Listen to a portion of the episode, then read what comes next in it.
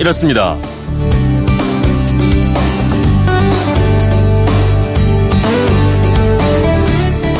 안녕하십니까 전종환입니다. 독일, 멕시코, 스웨덴 아, 이번 월드컵에서 우리와 같은 F조 국가들입니다.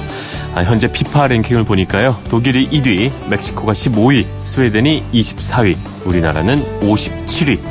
아, 뭐 차이가 많이 납니다. 근데 일각에서는요, 우리나라가 월드컵 8년 주기설을 적용받기 때문에 괜찮을 거다. 뭐 이런 얘기가 나오고 있습니다. 8년 주기설 어떤 걸까요?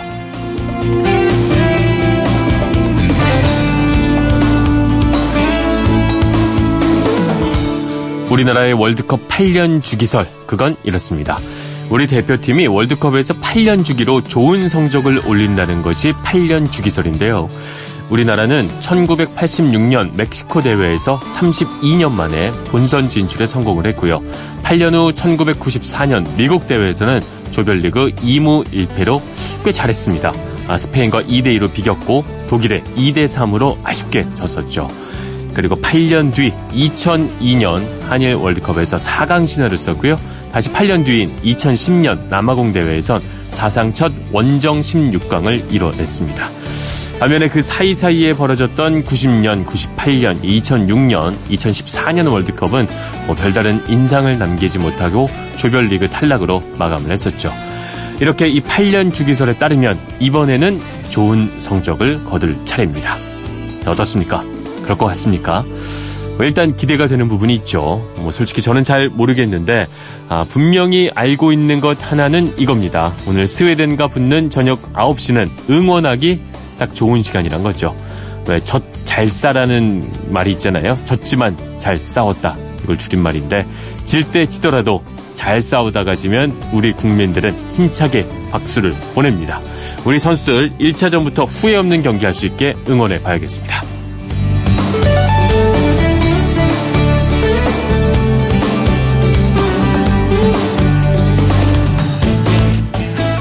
2월 18일 월요일 그건 이렇습니다. 전종환입니다. 노래 한 곡 들으면서 출발하겠습니다. 퀸입니다. We will rock you.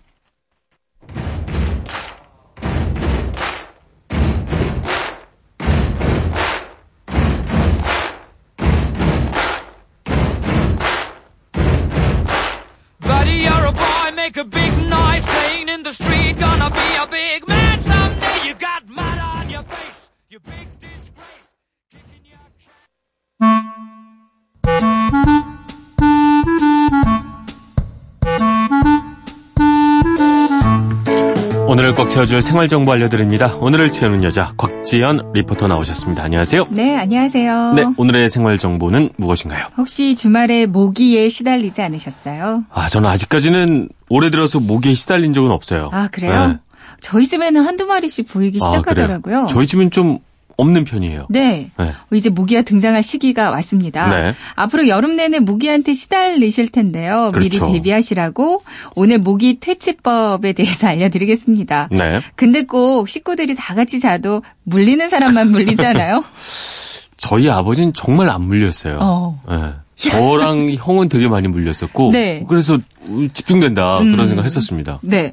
어, 고신대 보건 환경학과 이동규 교수님한테 한번 물어봤어요. 네. 이분이 모기 박사로 좀 유명하신 아, 분이거든요. 그렇군요. 모기가 근시라고 합니다. 네. 그러니까 1m 이내로 가까이 가야만 이게 사람인지 사물인지 근- 구분을 하게 되는데 음. 대신에 더듬이의 화학 물질을 감지하는 기관들이 있어서요. 냄새를 아주 잘 맡는다고 그래요. 네. 20m 밖에서도 아주 기가 막히게 냄새를 잘 어. 맡는다고 하거든요. 특히 땀 냄새. 그러니까 사람 몸에서 나오는 아미노산 성분, 젖산 성분 이런 걸 음. 아주 쉽게 맡는다고 합니다. 네. 그걸 멀리서 이제 감지를 하고 막 돌격하는 거죠. 한 10m 정도 와서는 사람의 이 호흡에서 나오는 이산화탄소를 또 감지한다고 하거든요. 네. 그리고 나서 이제 사람한테 오는 겁니다. 아, 결국 분비물을 많이 내는 사람을 네. 잘 찾아간다. 이렇게 정리가 되는 거죠? 네, 아버님 대신에 그 분비물을 좀 많이 내셨나 봐요. 그러니까 땀을 많이 흘리는 분, 네. 땀을 흘리고도 씻지 않는 분들. 그리고 아. 나이가 어릴수록 잘 물린다고 합니다. 그러니까 어. 어. 린 아이들은 대사 활동이 활발해서 여러 네. 가지 냄새들을 많이 풍기다고 아. 하거든요. 그러니까 할머니 할아버지랑 같이 자면 어르신들은 안 물리고 애들만 물리는 이유가 여기 있는 아. 거래요. 생각해 보니까 나이를 먹어가면서 덜 물리는 것 그쵸? 같아요. 어릴 땐 진짜 많이 물렸던 네, 기억이 나는데 말이죠. 그러니까요. 어, 어쨌든 모기가 어, 물리지 않기 위해서는 땀을 조금이라도 흘린 날에는 네. 반드시 아, 씻고 자야 된다. 그쵸. 기분이군요. 네. 그러니까 모기 퇴치하는 가장 중요한 첫 번째 방법이 네. 씻고 자는 거라고 합니다. 네. 그리고 두 번째 방법으로는 이제 여러 가지 퇴치제들을 사용하시면 되겠는데요. 네. 퇴치제 중에서는 아마 스프레이 살충제 뿌리는 거 이걸 쓰죠. 가장 많이 사용하실 거예요. 네. 효과는 강력하긴 한데 여기에는 피레스린이라는 살충 성분이 들어 있대요. 네. 그러니까 좁은 공간에서 다량 사용하게 되면 비염, 두통, 뭐 구토, 심하면 호흡곤란 증상이 나타날 수도 있다고 합니다. 머리가 좀 아프죠. 그렇죠. 뿌리고. 나면. 또 많이 쓰시는 전자 모기향도요. 네. 이게 연기가 안 나서 화학 물질이 없지 않을까 이렇게 생각되기도 어. 하는데 마찬가지로 살충 성분이 있어서요. 이제 뭐 장기적으로는 호르몬계에 영향을 줄 수도 음. 있다고 그래요. 어쨌든 화학 성분 퇴치제가 건강에 조금 염려가 된다는 건 맞는 것 같은데 맞습니다. 천연 모기 퇴치제도 요즘 많이 쓰고 있다고요. 네, 제가 개인적으로 정말 효과를 보고 있는 게 네. 어, 약쑥이에요. 약쑥. 네. 쑥, 이거 뭐 장터 가시면 많이 사실 수 있거든요. 네. 오일장 같은 데도 팔고요. 인터넷 쇼핑몰에서도 약쑥이라고 약쑥, 치면 네. 네, 저렴한 가격에 사실 수 있습니다. 음. 저희 애들이 자는 방이 있는데 거기 방충망이 이렇게 좀 트어졌어요. 네. 지난해 내내 애들 목이 안 물렸었거든요. 방 안에서 잠잘 때는요. 심지어 아기인데도 네. 아기가 더 많이 물린다고 했는데. 네. 그래서 저는 아무래도 이 약속 때문이 아닌가 이렇게 아. 굳게 믿고 있습니다. 네. 저는 이 약속을 어떻게 해놓냐면요. 자, 네. 다시백 같은 거 있어요. 네. 거기다가 소분을 해서 창문가에다 두기도 하고요. 어. 그리고 애들 잠자는데 머리맡에다가 두기도 하고 네.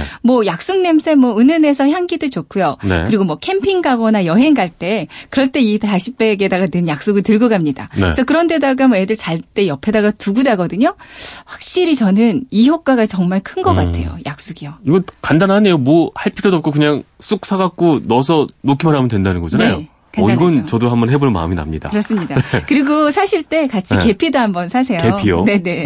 계피는 이렇게 통계피, 나무 막대 모양으로 통계피도 팔고요. 절단된 절단 계피도 팔거든요. 네. 이것도 이제 모기도 싫어하지만 초파리가 이 향기를 진짜 싫어한다고 알려져 있어요. 음. 이거는 계피에는 알데히드 성분이 있는데요. 네. 모기 쫓는데 그리고 벌레들 쫓는데 많이 도움이 된다고 알려져 있거든요. 음. 습한 곳에 놓으면 좋습니다. 뭐 집안의 네. 세탁실이나 욕실이나 음식 물 쓰레기통 이제 벌레 많이 낄 텐데 네. 여기다가 두면 효과를 보실 수 있을 음. 거예요. 이렇게 단순히 이렇게 놓는 거 말고 또 만드는 것들도 있다고요. 이렇게 많이들 만들어 쓰시긴 한데요. 네. 전종환 씨는 아마 안 만들어 쓰실 것 같아서 아, 알려드릴까 고민을 좀 하다가 네, 알- 어. 이거 이거 정도는 만드실 수 있을 어? 정도로 간단하거든요. 네. 그래서 알려드리면요. 어, 좀 전에 말씀드린 계피 있어요. 네. 절단 계피를 구매하시고요. 네. 그리고 또 약국에 파는 소독용 에탄올 있는데 이 에탄올과 계피를 섞어만 주시면 되는데 에탄올도 지금 살짝 어려워하시고 계시거든요. 그럴 때는 그냥 집에 있는 익숙하지가 않아요. 에탄올이란 건. 그냥 집에 있는 식초 있죠. 아, 식초. 네. 네, 그냥 식초에다가 계피 넣고 네. 살짝 우려주세요. 어. 어, 계피와 알코올, 그러니까 계피와 식초의 비율이 계피가 2면 알코올이나 식초가 8, 네. 2대 8 비율이면 좋고요. 음. 며칠 동안 숙성을 시키면 이제 그 계피의 갈색빛이 진하게 나오거든요. 네. 액체만 분무기에 담아서 사용하시면 음. 되고요. 이제 작은 분무기에 넣어서 이거 들고 다니면서 막 네. 뿌리면 더 좋습니다. 음. 만드실만 하죠? 네, 도전해 보겠습니다. 네. 아, 선풍기도 도움이 된다고요? 네. 어, 미국 모기 관리 협회가 추천하는 방법이 바로 선풍기라고 하거든요. 네. 이제 모기는 몸 전체 길이가 비슷한 파리에 비해서 몸무게가 아주 가볍고요. 가볍죠. 또 날아다니는 속도는 느리게 느리게 가는 편이잖아요. 파리보다 잡기가 쉬워요. 그쵸. 느려서. 그리고 또 긴 날개와 긴 다리 때문에 바람의 영향을 많이 받는다고 음. 합니다. 그러니까 선풍기를 약하게만 틀어놔도 모기가 1m 가까이 어. 접근하기 어렵고요. 네. 강풍으로 틀어놓는다. 그러면 모기를 2m 밖까지 어. 쫓아버릴 수 있는 거죠. 그리고 선풍기 바람이 냄새도 분산시켜주기 때문에 네. 얘네들이 목표물이 어디 있는지 잘 분간하지 음. 못한대요. 선풍기도 한번 활용해 보세요. 쑥 계피 놔두고 선풍기 틀면 거의 되겠네요. 최고겠죠. 네, 간단합니다. 네. 어, 마지막 방법으로 또 모기 퇴치 식물을 키워보는 방법도 있다고요. 저는 개인적으로 이것도 효과를 보는데요. 얼마나 하시는 거예요, 대체? 구문초. 아 저희 둘째가 네. 모기 한 번 물리면 정말 엄청 심하게 아, 고생을. 많이 하는군요. 네, 그래서 그냥 갖가지 방법을 야, 다 사용하고는 있습니다. 전문가의 냄새가 납니다. 구문초라고 있어요. 네. 뭐 이름도 넷 쫓을 구, 음. 모기, 문, 고수풀초입니다. 국민초요. 쉽게 구하실 수 있는데요. 집에서 키워도 진짜 잘 자라고 키우기 쉽거든요. 네. 향이 강하긴 한데 이 향 냄새가 음. 좋아요. 뭐 이 밖에도 추피나무 그리고 고수풀. 그 우리 쌀국수 먹을 때 고수풀 넣어서 먹잖아요. 네. 어, 고수풀은 키워도 좋고 먹어도 좋고 이 채취의 모기가 비실비실 거린다고 합니다. 음. 네. 그리고 야레 향이라고 달콤한 향이 짙은 화초도 있고요. 네. 어성초 이런 것들도 모기 퇴치에 효과가 있는 것으로 알려져 있어요. 음. 이런 화초들을 뭐 사무실이나 집안에 한번 키워보시는 것도 좋을 것 같고요. 또 돌이켜 보면 예전에는 모기장도 여름만 되면 많이 준비하고 사용도 많이 했던 것 같은데 그 말이죠. 모기 박사 이동규 교수님이 추천해 준게 그냥 뭐 제일 좋은 건 그래도 모기장이죠 그러시더라고요. 아, 그 안에서. 네, 음. 그러니까 모기장도 크게 텐트 형태와 캐노피 형태가 있는데요. 네. 텐트 형태는 요즘 원터치 형태로 많이 나오거든요. 음. 뭐만 원 안팎이면 튼튼한 거 하나 사실 수 있습니다. 이제 모기를 확실히 막아주긴 하지만 사방이 좀 막혀 있어서 답답하다는 단점은 있을 수가 있고요. 네. 그리고 캐노피 형태는 이제 천장에서 침대 바닥까지 덮어주는 음. 방식이잖아요. 네. 저렴한 건 찾아봤더니 한 6천 원, 7천 원짜리도 있고요. 네. 좀 비싼 건 2, 3만 원짜리도 있더라고요. 음. 근데 이게 틈새로 모기 침투할 확률은 좀 높아서요. 기존 침대를 좀 충분히 덮을 수 있는 좀긴 길이 이걸 사용하는 게 좋습니다. 음. 네. 아기가 있다면 그냥 텐트 형태가 더 효과적이라고 하네요. 네, 알겠습니다. 네, 깨끗하게 씻고 말이죠. 네. 선풍기 틀고 계피 그 다음에 네. 쑥, 쑥. 놔두고 네. 그래도 좀 못 믿었다 싶으면 모기장까지 네. 하면 뭐 이거 모기가 들어올 수가 없거든요. 절대 뚫을 수 네, 없죠. 알겠습니다. 오늘도 꽉 찬 정보 감사합니다. 지금까지 모기 박사 오늘 채우는 여자 곽지연 리포터였습니다. 고맙습니다. 네, 고맙습니다.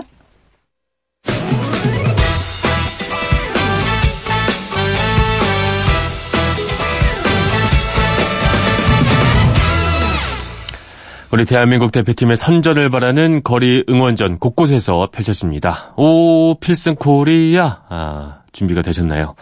서울에서는 서울 광화문 광장과 서울 광장, 아, 서울 코엑스 앞 영동대로에서 길거리 응원이 진행이 되고요. 오늘 오후 6시부터 광화문 광장에서는 월드컵 응원 앨범 타이틀곡 우리는 하나를 부른 아, 빅스 레오 등이 공연까지 할 예정이라고 합니다.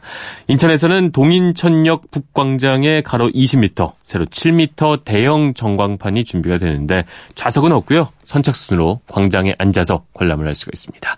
수원에서는 수원 월드컵 주 경기장에서 축하 공연과 함께 거리 응원전 열리고요. 용인시, 군포시, 의왕시 등에서도 응원전을 펼친다고 하니까 더 많은 시민들과 더 재밌게 우리 팀 응원해도 좋을 것 같습니다. 자, 잠시 후 궁금증이 지식이 되는 아하에서는요, 우리 대한민국 축구 대표팀의 월드컵 도전사와 기록을 짚어보겠고요. 북한과 화해 협력 분위기가 지속되고, 아, 만약에 통일이 된다면, 북한에 두고 온 재산, 땅은 이 법적으로 어떻게 되는 걸까? 이 궁금증도 풀어보도록 하겠습니다.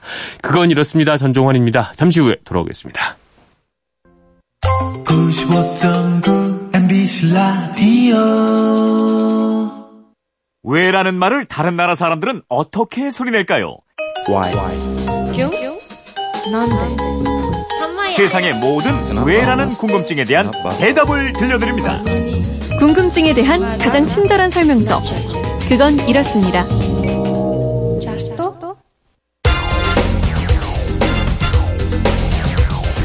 궁금증이 지식이 되는 아하. 자, 홍명보 발에 걸려 있습니다. 자, 오늘 집착하게, 집착하게. 자, 슛! 끝났습니다. 끝났습니다.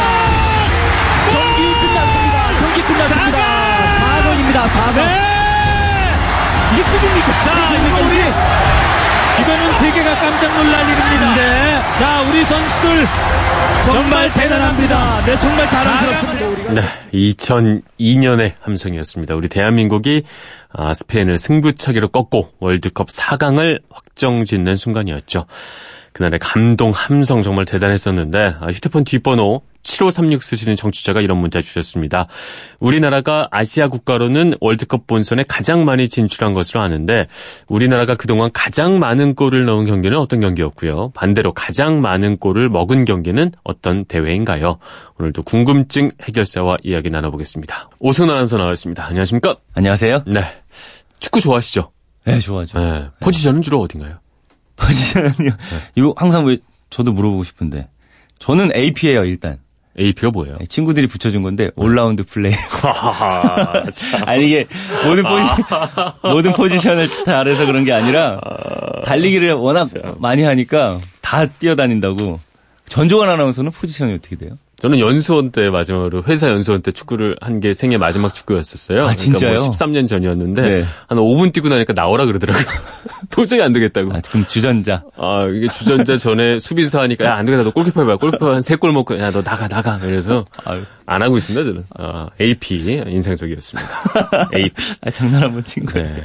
그럼 어쨌든 월드컵 얘기 해봐야죠. 예. 아주 익숙한 무대인데, 아, 우리나라가 직접 무대를 개최하기도 했고, 아, 이번 월드컵도 기대가 되고 있습니다. 네, 청취자분이 말씀하신 것처럼 네. 지금까지 모두 10번, 이번이 11번째 본선 진출이에요.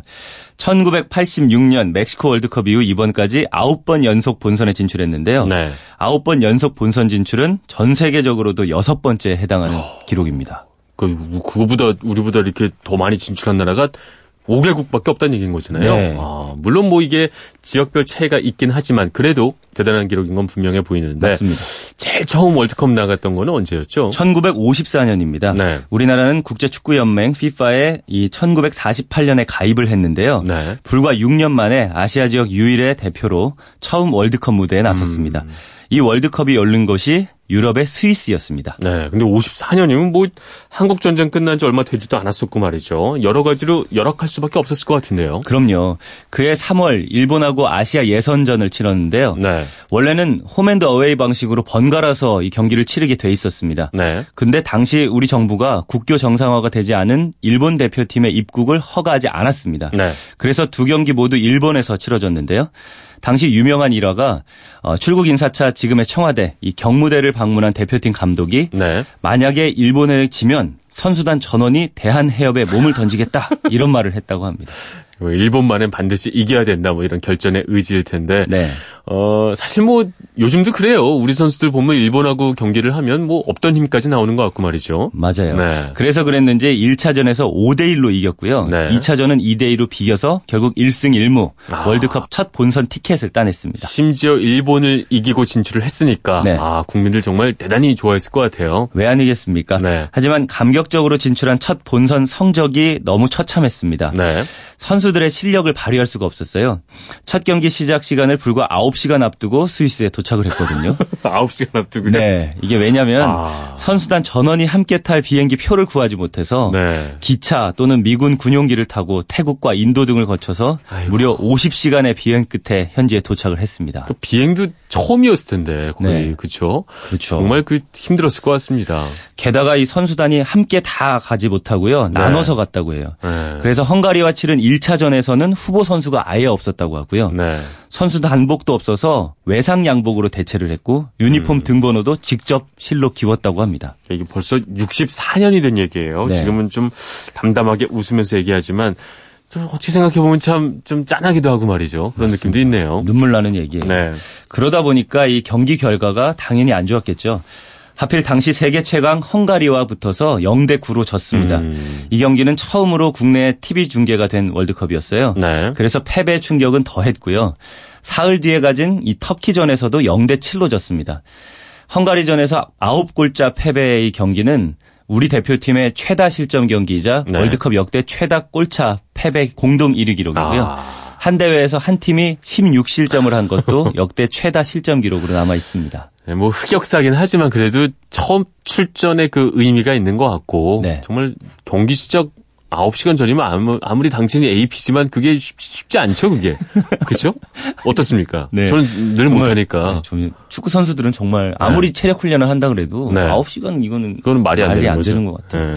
네. 나중에 작성한 새로운 기록도 하나 더 말씀을 드릴게요. 네. 이게 월드컵 전체 역사를 통틀어서 최단 시간 실점 기록도 우리가 갖고 있습니다. 네. 이건 2002년 한일 월드컵 3, 4위전 터키하고 대결할 때 기록인데요. 네. 킥오프 11초 만에 골을 내줬습니다. 아, 기억나요. 음. 그때 우리가 정말 대단한 활약을 펼쳤던 홍명보 선수가 살짝 실수를 했던 걸로 기억이 나는데. 네, 최종 수비수가 그쵸? 최종 실수를 수비수 때. 했었어요. 그랬었습니다. 네. 아, 그렇게 54년도에 첫 무대에서 호된 신고식을 치른 다음에 꽤 오랫동안 본선 진출을 우리가 좀 못했어요. 그죠? 네, 무려 32년은 좌절의 연속이었습니다. 네.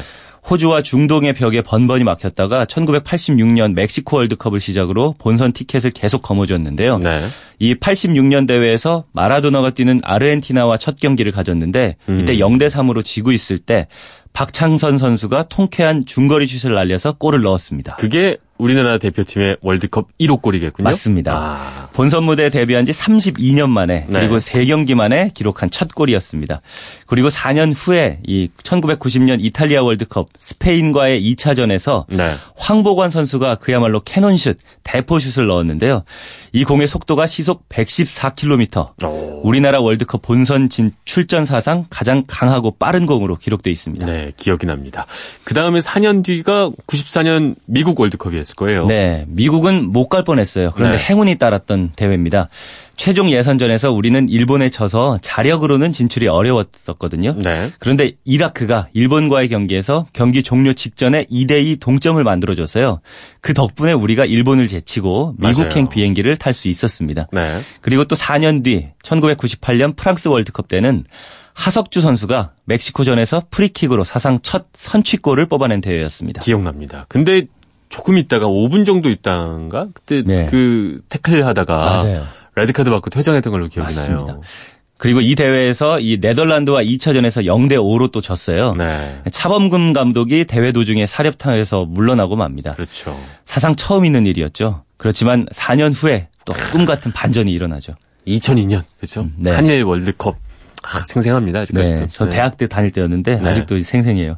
히딩크 감독의 지도로 이 월드컵 첫 승을 넘어서 네. 월드컵 4강까지 올라가는 그야말로 기적을 전 세계에 보여줬죠. 네. 첫 경기 폴란드전에서 사상 첫 승리 2대 0의 승리를 거둔 데 이어서 네. 16강, 8강, 4강 신화를 차례로 써나가면서 대한민국 돌풍을 일으켰습니다. 그때 정말 강한 나라들이었어요. 포르투갈, 이탈리아, 스페인 다 우리 재물이 됐어요. 아, 맞습니다. 기억이 납니다. 이 한국 축구 100년 역사상 최고의 업적을 이뤄냈죠. 네. 이 히딩크 감독은 외국인 감독으로서는 처음으로 4강의 주인공이 됐고요. 그리고 2006년 독일 월드컵에서는 아프리카 토고에 역전승을 거두면서 해외에서 개최된 월드컵 첫 승리를 달성했는데요. 네. 하지만 아쉽게도 16강 진출에는 실패했습니다. 그렇죠. 근데 그 다음 대회에서 우리가 16강 진출을 했었어요. 그죠? 맞습니다. 남아공. 2010년 음. 남아공 월드컵. 어, 이때 그리스를 2대 0으로 물리치면서 사상 처음으로 원정 16강 기록을 했고요. 네. 어, 2014년 브라질 월드컵에서는 네. 러시아와 1대 1로 비긴 게 그렇죠. 최고의 성적이었어요. 네. 1무 2패로 탈락하고 말았습니다. 네. 정말 이렇게 월드컵 도전사를 듣다 보니까 특히 저는 그 첫 번째 월드컵, 아, 9시간 전에 도착했다는 것부터 생각이 나면서 네. 음. 우리가 대단한 역사를 만들어 왔구나, 이렇게 기억이 납니다. 맞습니다. 그럼 오늘의 앗 이런 것까지는요. 아시아 국가 중에서는 우리나라가 월드컵에 가장 많이 진출을 했는데요. 네. 그러면 아시아 최초로 월드컵에 진출한 국가는 어딜까요? 최초로 진출. 네. 우리나라는 아닐 것 같고. 네, 맞습니다. 잘하는 뭐, 뭐 요즘 잘하는 뭐 이란이나 뭐, 뭐, 사우디? 음, 우- 중동 지역이나 뭐 일본일 것이다 이렇게 네. 생각하시는 분들 많으실 건데 인도네시아입니다. 오. 예, 아시아는 1938년에 처음으로 월드컵에 나갔는데요. 네. 당시 네덜란드 식민지였던 네덜란드령 동인도 훗날 네. 인도네시아로 독립한 이 나라가 아시아에서는 처음으로 월드컵 본선 무대를 밟았다고 합니다. 그 후로는 월드컵 진출 못했던 걸로 알고 있는데. 맞습니다. 네. 알겠습니다. 질문하신 7536님 덕분에 아, 월드컵 도전사 쭉 정리해 보면서 이번 월드컵에 대한 기대도 높아지고 있습니다. 네, 응원 많이 하면서 네, 맞습니다. 준비한 선물 보내드리겠고요. 아, 이렇게 평소 궁금한 게 있는 분들 어떻게 하면 될까요? 네, 그건 이렇습니다. 인터넷 게시판이나 MBC 미니 아니면 휴대전화 문자 샵 8001로 보내주시면 됩니다. 네. 문자 보내실 때는 미니는 공짜지만 휴대전화는 짧은 건 50원, 긴 건 100원의 이용료가 있다는 거 알고 계세요? 네, 궁금증이 제시가 되는 아하 오승훈 아나운서였습니다. 고맙습니다. 감사합니다.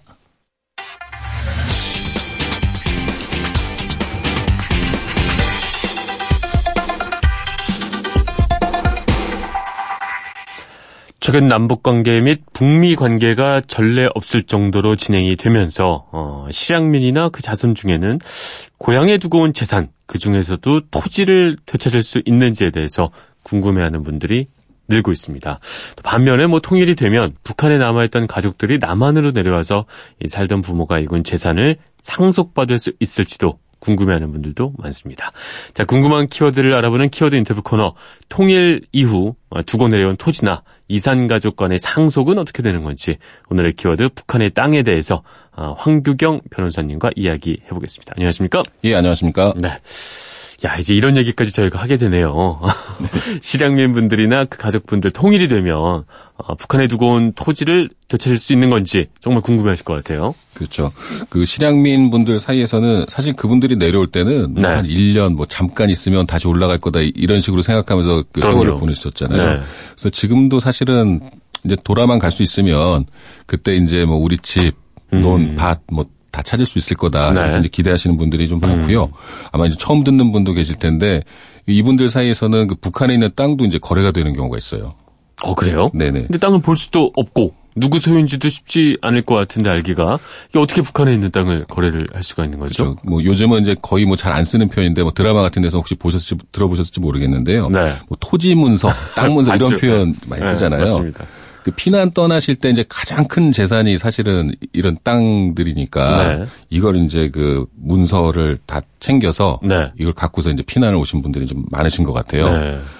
네. 그럼 내려오셔도 지금까지도 아 이거는 내가 두고 온 땅 문서야 하고 갖고 있는 분들이 꽤나 많을 수 있겠어요, 충분히. 그렇죠. 뭐 처음에는 이거 이걸 갖고 다시 돌아가서 집을 네. 찾아야 된다 이제 생각하시고 그럼요. 진짜 뭐 신주 모시듯 뭐 모셨겠죠. 네. 근데 시간이 이제 좀 가면서 조금씩 이제 생각은 달라졌지만 그 실향민 분들 사이에서는 그 거래가 그래도 조금씩은 돼 오셨다고 해요. 네. 그러니까 이분들은 언젠간 돌아갈 거니까 이걸 지금 뭐 사도 뭐 문제가 안 될 거다 이렇게 생각하시는 네. 분들도 있었겠죠. 어. 네. 근데 토지 문서에 적힌 땅이 어디인지 정확히 뭐 확인하는 것조차 쉽지가 않을 것 같은데 거래가 됐다는 거군요. 그래서 지금 우리 기준으로 생각하면 네. 벌써 뭐 그 한 70년 가까이 전쟁 이후로 한 70년 가까이 되니까 그런 생각이 드는데 네. 또 국토교통부에서도 사실 그 제공하는 조상 땅 찾기 서비스 있지 않습니까? 네. 거기서도 이제 북한 땅에 대한 정보도 일부는 있다고 해요. 음. 그런데 이제 그게 정보라는 게 일제 시대 때 제작된 그 토지 대장 정도거든요. 네. 음. 그렇기 때문에 이제 아는 사람들끼리 그 실향민 분들 중에서도 같은 네. 고향인 분들 저, 저기가 그 사람 땅 맞지 뭐 이런 정도 아시는 분들 사이에서 처음에 이제 거래가 됐던 것 같습니다. 근데 이게 정말 통일이 언제 될지도 모르고 돼도 그게 뭐 지금 또 누군가는 거기 살고 있을 것도 같은데 말이죠. 그렇죠. 사시는 분들은 좀 어떤 마음으로 사신다고 볼 수 있을까요? 그렇죠. 뭐 파는 분들이야 사실은 이거 계속 쥐고 있다가 이제 뭐 돈이 필요하니까 이제 파신다 하는 건데 네. 사는 분들은 뭐 일종의 장기 투자 개념으로 네. 사는 거다 이제 이렇게 얘기를 하세요. 음. 그래서 이제 어떤 뜻이냐면은 혹시라도 이 땅을 네. 못 찾더라도 정부에서 어떤 식으로든 보상을 해줄 거다. 아. 그거를 기대하고 이제 사시는 거라서 네. 그래서 이제 남북 관계가 좀 해빙 모드다 이러면 그게 네. 이제 거래가 좀 많아지면서 가격이 조금 오르다가 음. 좀 분위기가 경색되면 떨어지고. 떨어지고 뭐 그런 식이랍니다. 네. 주식하고 좀 비슷하다 이렇게 얘기하시는 분도 있어요. 네. 그렇게 비싸진 않겠군요. 그렇죠. 그 뭐 토지 자체 가치로 이제 보는 거는 아닌 것 같아요. 네. 그, 그럼 현실적으로 봤을 때 이게 법률적으로 통일을 위해 이런 토지 문서를 통해서 소유권 인정은 받을 수 있는 건가요?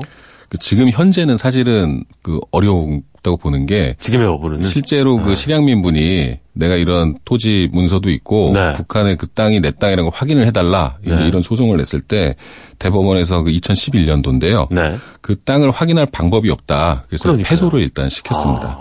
근데 이제 만약에 이제 통일이 되면 그때는 이제 토지를 확인하는 게 가능할 텐데 그때는 이제 어떻게 될까 이 문제가 있겠죠. 네. 근데 이제 쉽지는 않을 거로 이제 생각은 되는데요. 네. 왜냐하면 이제 세월이 이제 워낙 오래됐고 그러니까요. 정부 정책 자체도 그런 방향으로 나가기는 좀 어려운 부분이 음. 있지 않나 하는 거고요. 그래도 우리가 그래도 그러면은 참고를 할 만한 건 뭐가 있나 하면은 그 1990년도에 이제 통일이 된 그 독일 같은 네. 독일 예를 이제 볼 수 있는데요. 음. 그 독일 경우에도 모든 토지를 다 원소유자를 확인하면 돌려줘라 음. 이런 식으로 하지는 않았습니다. 그럼 어떤 식으로 해결을 해나갔죠? 이게 결국은 이제 정책 문제인데 네. 그 베를린 장벽이 이제 무너진 게 1989년이고 네. 그리고 통일이 된 게 이제 1990년도요. 사실은 급작스럽게 이제 독일도 이제 통일이 됐는데 네.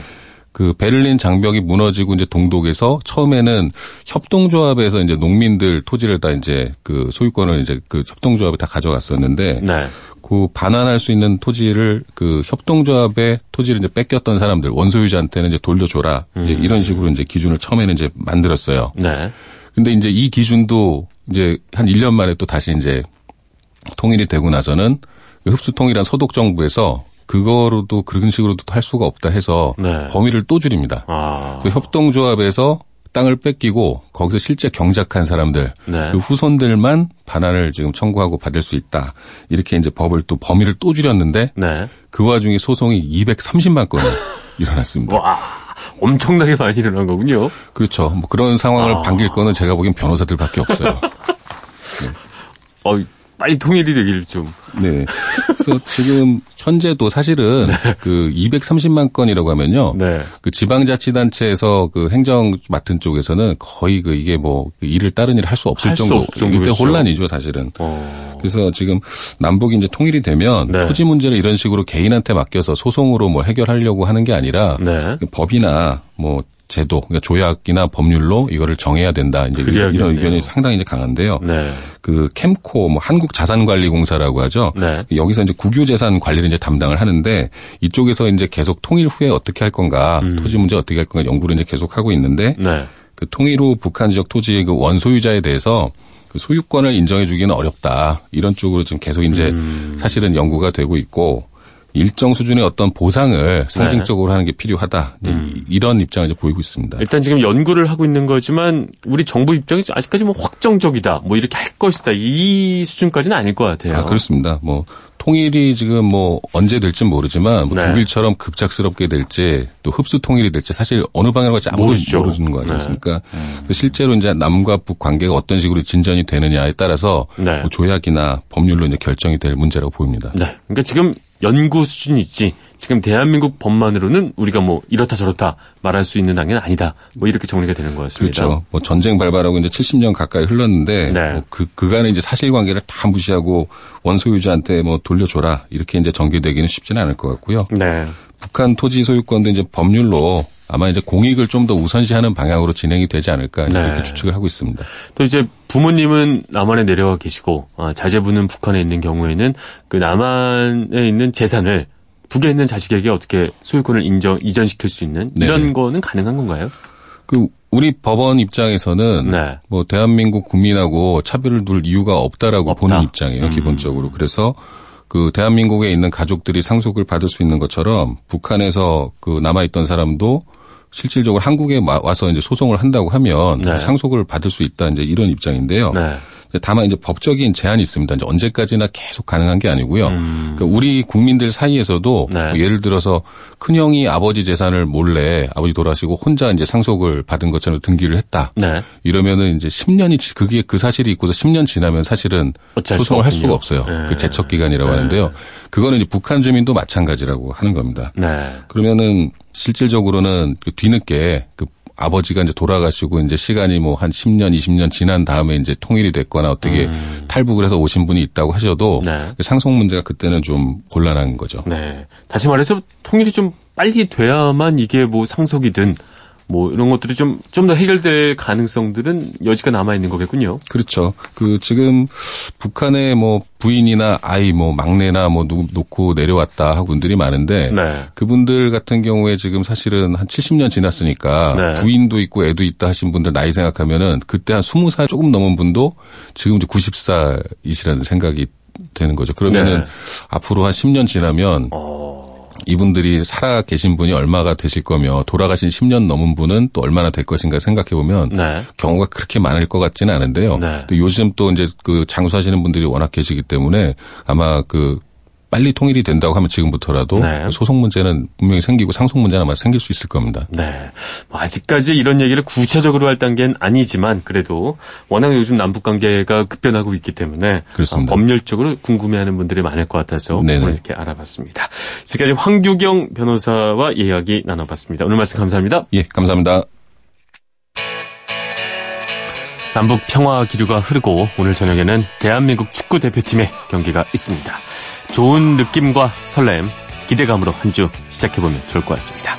브루스 스프링스틴의 Glory Days 마지막으로 보내드리면서 저는 인사드리겠습니다. 지금까지 아나운서 전종환이었습니다. 월요일 아침 모두 힘내십시오.